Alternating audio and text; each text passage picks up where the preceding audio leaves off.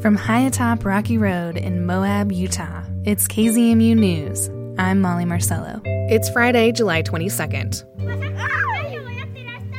On the south side of Green River, close to the Amtrak station, where the railroad tracks and the town's canal run parallel, there's a standout one acre parcel of land. It's where 50 year old cottonwood trees jut into the sky, where rock lined gravel pathways snake around a play tunnel made of stumps. And right now, it's where a bunch of kids are going wild on a tire swing. This is the first time I've seen kids playing in here because it's been like active construction zone. It is, yeah, making me really happy. Maria Sykes is the executive director of Epicenter. The nonprofit is often, well, okay, at the epicenter of a lot of projects in Green River, like this one, Wednesday's soft opening of Pearl Baker Park. Even when we were setting up for this opening and pulling sodas out of the truck and stuff, the kids were running up. Can we can we play in the park now? And we're like, absolutely. a few years ago, the city of Green River deeded this space to Epicenter as part of a larger project meant to improve community health. The nonprofit will eventually build houses for the community next door to this new and improved park.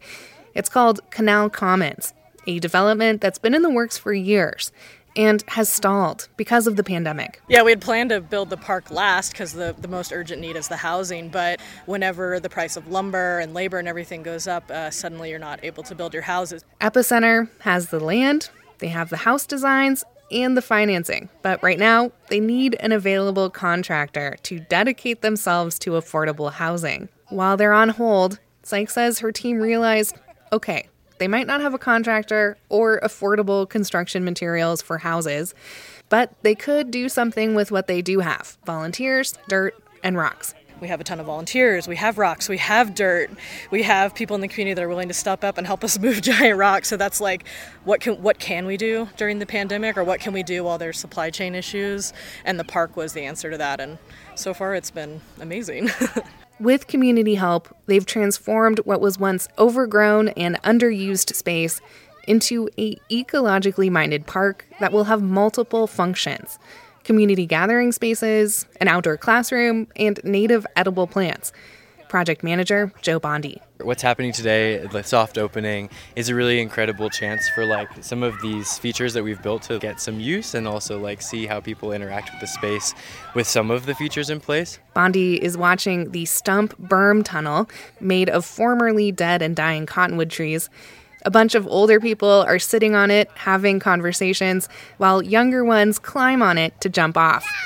This play piece, like all the others, was conceptualized with material they had on site. We didn't have a ton of resources to utilize. You know, we didn't have a huge budget, but we made it happen with locally available materials and, and the labor that was like available through volunteer days or just community events and, and that really like shaped the the, des- the ultimate design of the park. This soft opening of Pearl Baker Park is almost like a reopening. Before the land became overgrown and neglected, this space on the south side was Green River's original town park. It's where older generations held Melon Days, the town's biggest festival. When I was little, this park was was happening, so we would I would come here as a small child. It was a it was a cool place, and then it kind of went into disarray and uh, and forgotten. Walt Maldonado not only remembers this place from his childhood, he remembers its namesake the woman, the myth, the legend, Green River resident Pearl Baker. It's cool that it's named after Pearl. She was quite the lady. She was uh, one of those larger in life uh, people when you met her. She had stories to tell that just would curl your toes sometimes, and uh, I loved every minute of listening to her. At the soft opening of her park, Maldonado was not the first person to tell me they used to go to Baker's house just to listen to her tell stories. Oh, it was a thing, yeah. I mean, she was a school teacher, but yeah, you could just go there. There'd sometimes be three, four kids sitting on the porch, and she'd be telling stories of, of her childhood, and we would all think, how the hell did you survive that, you know?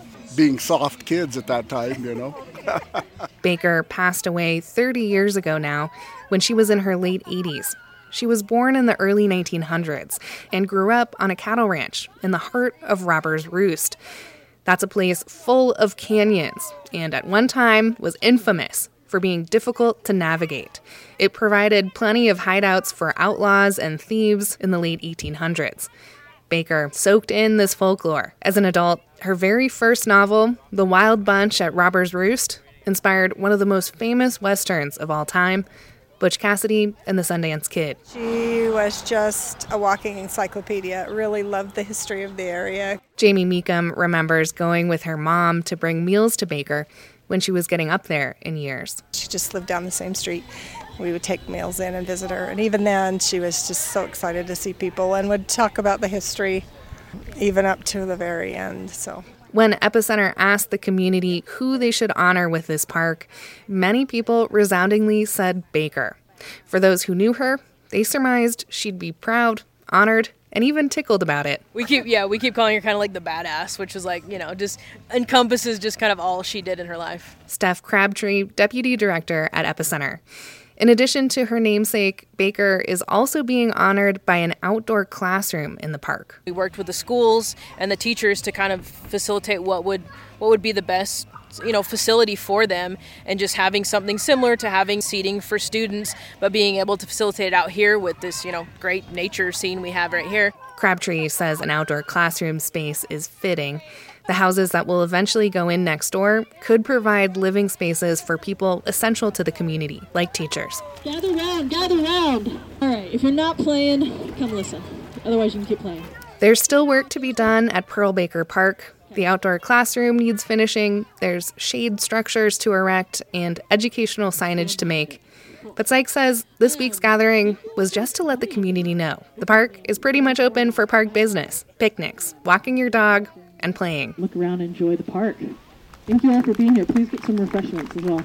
As people take tours of the space, eating popsicles and enjoying fizzy drinks, Green River local Maldonado gets reflective on the community. There's a few things happening in town that kind of got us torn apart a little bit, and so we, we need to come together as much as possible. At one time when I was younger, you know, my grandpa's wrist would be sore when we got home from just waving at everybody as we went down the street. but that doesn't always happen now anymore. We need to get back to that. just waving at everybody. He says projects like this where multiple generations can gather and enjoy each other's company, help build community. So I think this is a good deal, especially on this end of town. Once they get everything done, it's going to be fabulous. You can find more on Pearl Baker Park in the show notes of today's news. And now the weekly newsreel, where we check in with reporters on their latest stories of the Moab area. Moab City has long considered a workforce housing ordinance that would require a percentage of new development in certain city zones be set aside for people who work locally. This ordinance has been mired in negotiations with private property rights groups, developers, and realtors for months. But it's finally back on their agenda to potentially pass next week. As the city considers this, Grand County is starting a workforce housing ordinance process of their own. They'll be drafting a requirement that new developments in the county provide a percentage of workforce housing units or pay a fee in lieu of doing so. Doug McMurdo of the Times Independent has more on these dual processes. Just about everybody um, who tunes into the news or reads the newspapers um, is aware that both the county and city governments have um, spent the last few years really struggling on how, how to address the uh, affordable housing, the workforce housing issues that we have in in uh, town. It's really a, a, real problem. The government knows it's a real problem. Uh, builders and developers know it's a real problem, but that's about all that they agree on. And I think that as the the city uh, next week. Uh, Tuesday is probably going to take action on their own workforce housing ordinance. Um, the county is taking a, a more holistic approach. They want to uh, work with developers and builders in the real estate community at the inception rather than do all the work like mm the city did and then have um, that community show up to the meeting mm-hmm. uh, en masse and basically um, threaten litigation. Mm-hmm if uh, if they go forward with it, and that derailed the city. The county's making an effort to avoid that. So the workforce housing ordinance, like you explained, the Moab City Council is going to hopefully take a vote on their own ordinance next right. week. They um, they initially wanted, I think, I believe, forty two point five percent of all units at any development, and I think two zones. Uh, to go to workforce housing and um, I think they're entertaining a 33% now, and I don't know if that'll fly either. It's going to be a tough sell. You know, it's come up on the city council's agenda so many times to say, actually, we're tabling this.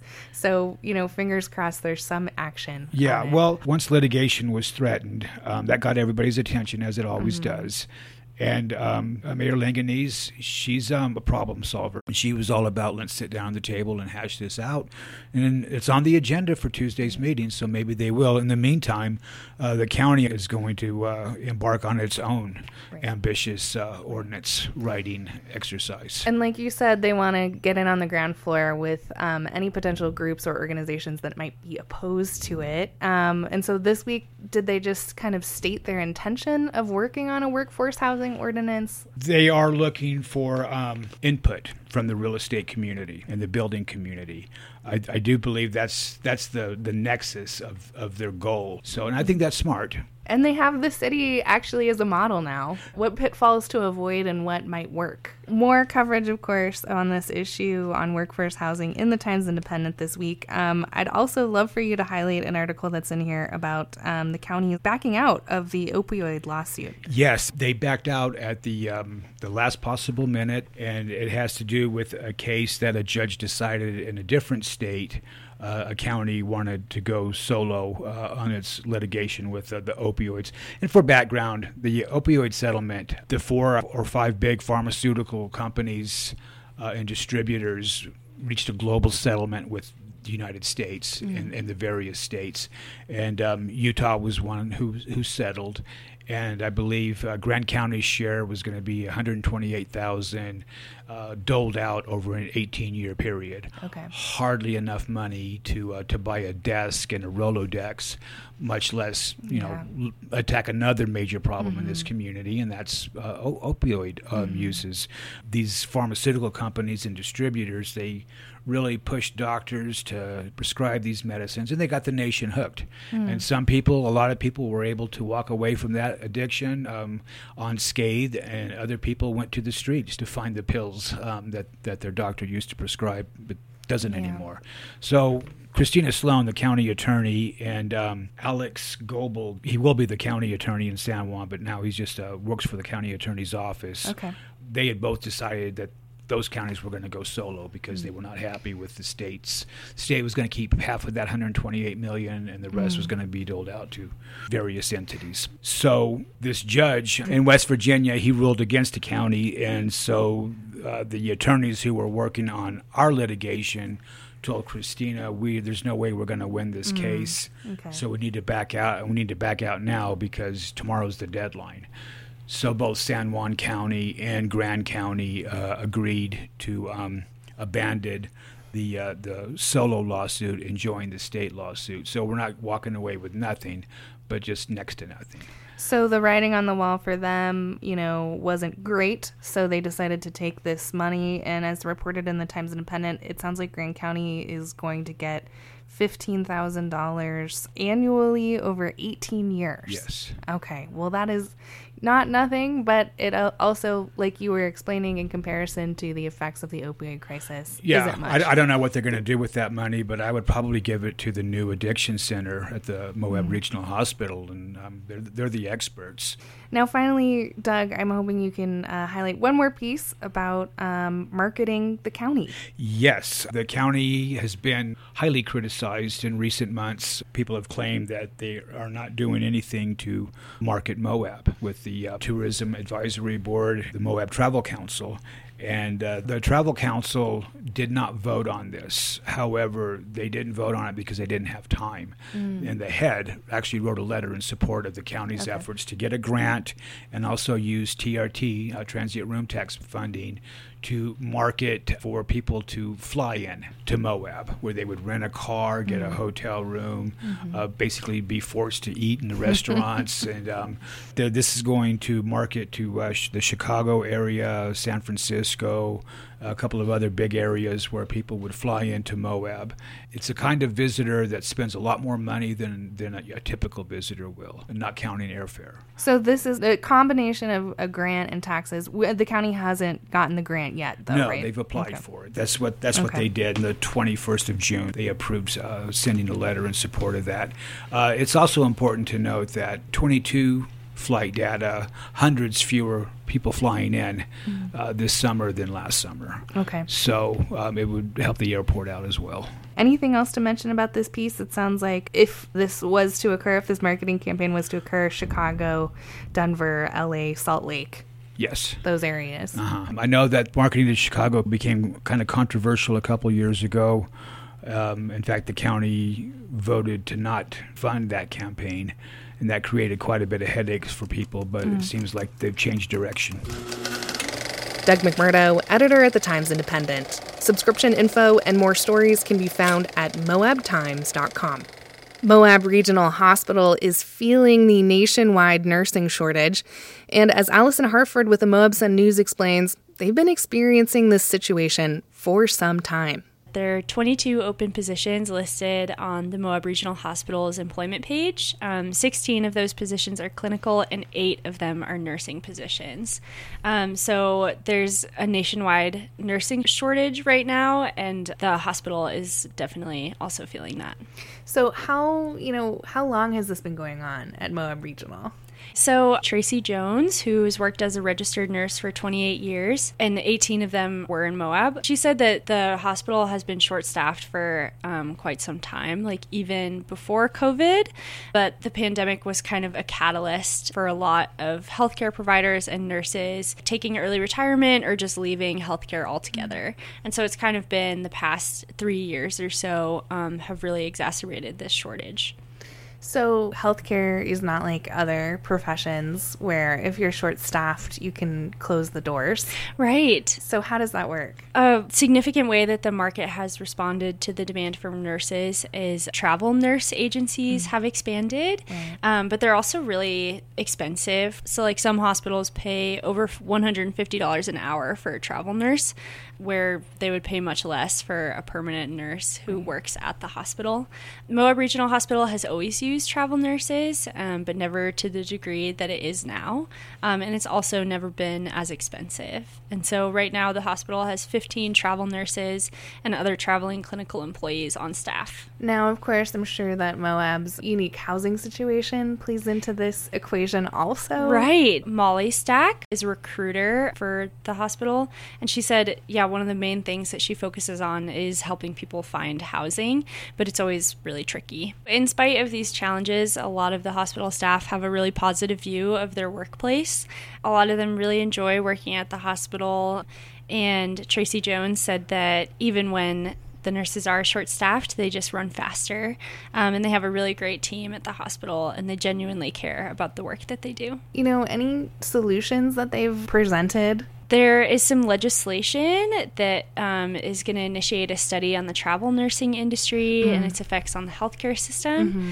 Um, so the hospital's hoping that that'll help regulate mm-hmm. um, these travel nurse agencies and kind of like the expense. Sure. I think mostly the trouble is also that the number of people who are going into nursing doesn't meet um, the number of people who are leaving the profession. Right, the demand for it. Right. Yeah. Okay. Well, thank you, Ali, for that coverage. Yeah. And um, moving on, Pioneer Day is coming up, mm-hmm. and there are some events. So, to celebrate Pioneer Day, the Moab Museum is hosting its annual ice cream social And the Moab Museum of Film and Western Heritage, which is in the Red Cliffs Lodge, um, will have a free screening of the 1950s film Wagon Master, which uh, follows the story of two young horse traders who decide to help guide a Mormon pioneer wagon headed for the San Juan River. Um, tell us about that. Yeah, so Elise Park is the director of the Film Museum. Um, she started in April, and so this is kind of one of the first public events that they've had.